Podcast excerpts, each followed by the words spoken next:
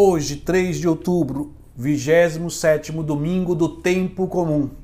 Hoje é o dia que o Senhor fez para nós. Alegremos-nos e nele exultemos. E assim iniciamos mais um programa, o Salmo do Dia. E o salmo de hoje é o Salmo 127 e 128, que nós vamos ler a segunda estrofe que diz: A tua esposa é uma videira bem fecunda no coração da tua casa os teus filhos são rebentos de oliveira ao redor da tua mesa. A tua esposa é uma videira bem fecunda no coração de tua casa. A liturgia da palavra desse 27 domingo do tempo comum é centrado na família, mas mais especificamente no relacionamento homem e mulher. Como nós vamos ver no livro do Gênesis, que é a primeira leitura da liturgia de hoje. Ouçamos a leitura. Então o Senhor Deus fez cair um sono profundo sobre Adão.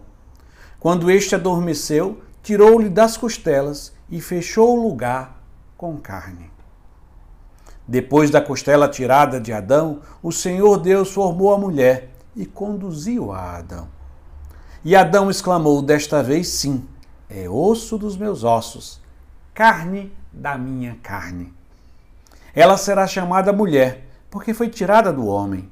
Por isso o homem deixará seu pai sua mãe e se unirá à sua mulher, e eles serão uma só carne. Nossa leitura do livro do Gênesis, nós vemos o fundamento da criação do homem e da mulher, que primeiro aponta para a igual dignidade de homem e mulher, e depois aponta para a diferença. Deus criou duas naturezas bem distintas, do homem e da mulher. E essas diferenças, elas foram feitas no projeto divino para a complementariedade, para que eles possam juntos completarem características de um com o outro. E essa realidade do homem e da mulher aponta Jesus no Evangelho.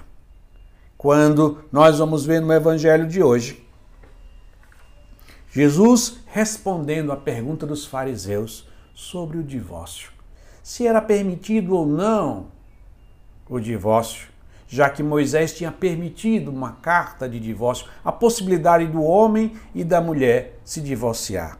E assim Jesus responde: no entanto, desde o começo da criação, Deus os fez homem e mulher.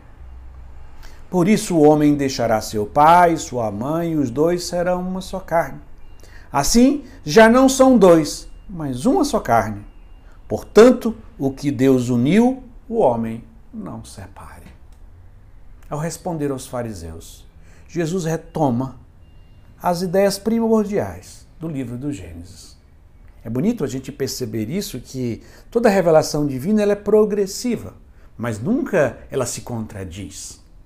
No começo, os, os nossos primeiros pais, como Abraão, Isaac, Jacó, depois Moisés, eles não tinham a compreensão de toda a revelação, de toda a dimensão moral que nós temos hoje.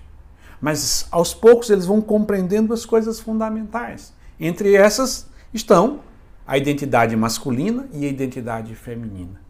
Que Deus criou o homem e a mulher para se unirem. E esta união em Cristo foi elevada à dignidade de sacramento, isto é, uma participação da vida divina conquistada por Cristo por meio de sua morte e de sua ressurreição, porque todos os sacramentos derivam da Páscoa de nosso Senhor Jesus Cristo.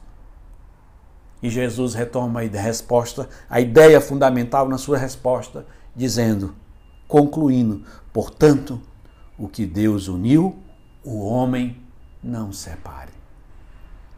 Que neste tempo que nós estamos vivendo, onde estamos vivendo no tempo onde tudo é descartável, começar das coisas, e aos poucos isso também passa para os relacionamentos humanos, aonde nós vamos tornando descartáveis as amizades, os relacionamentos. As nossas decisões cada vez mais são proteladas, as decisões definitivas da vida são proteladas para mais adiante.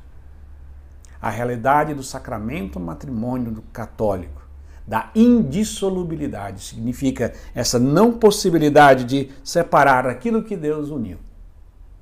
Nos dá a luz no meio das trevas no tempo de hoje.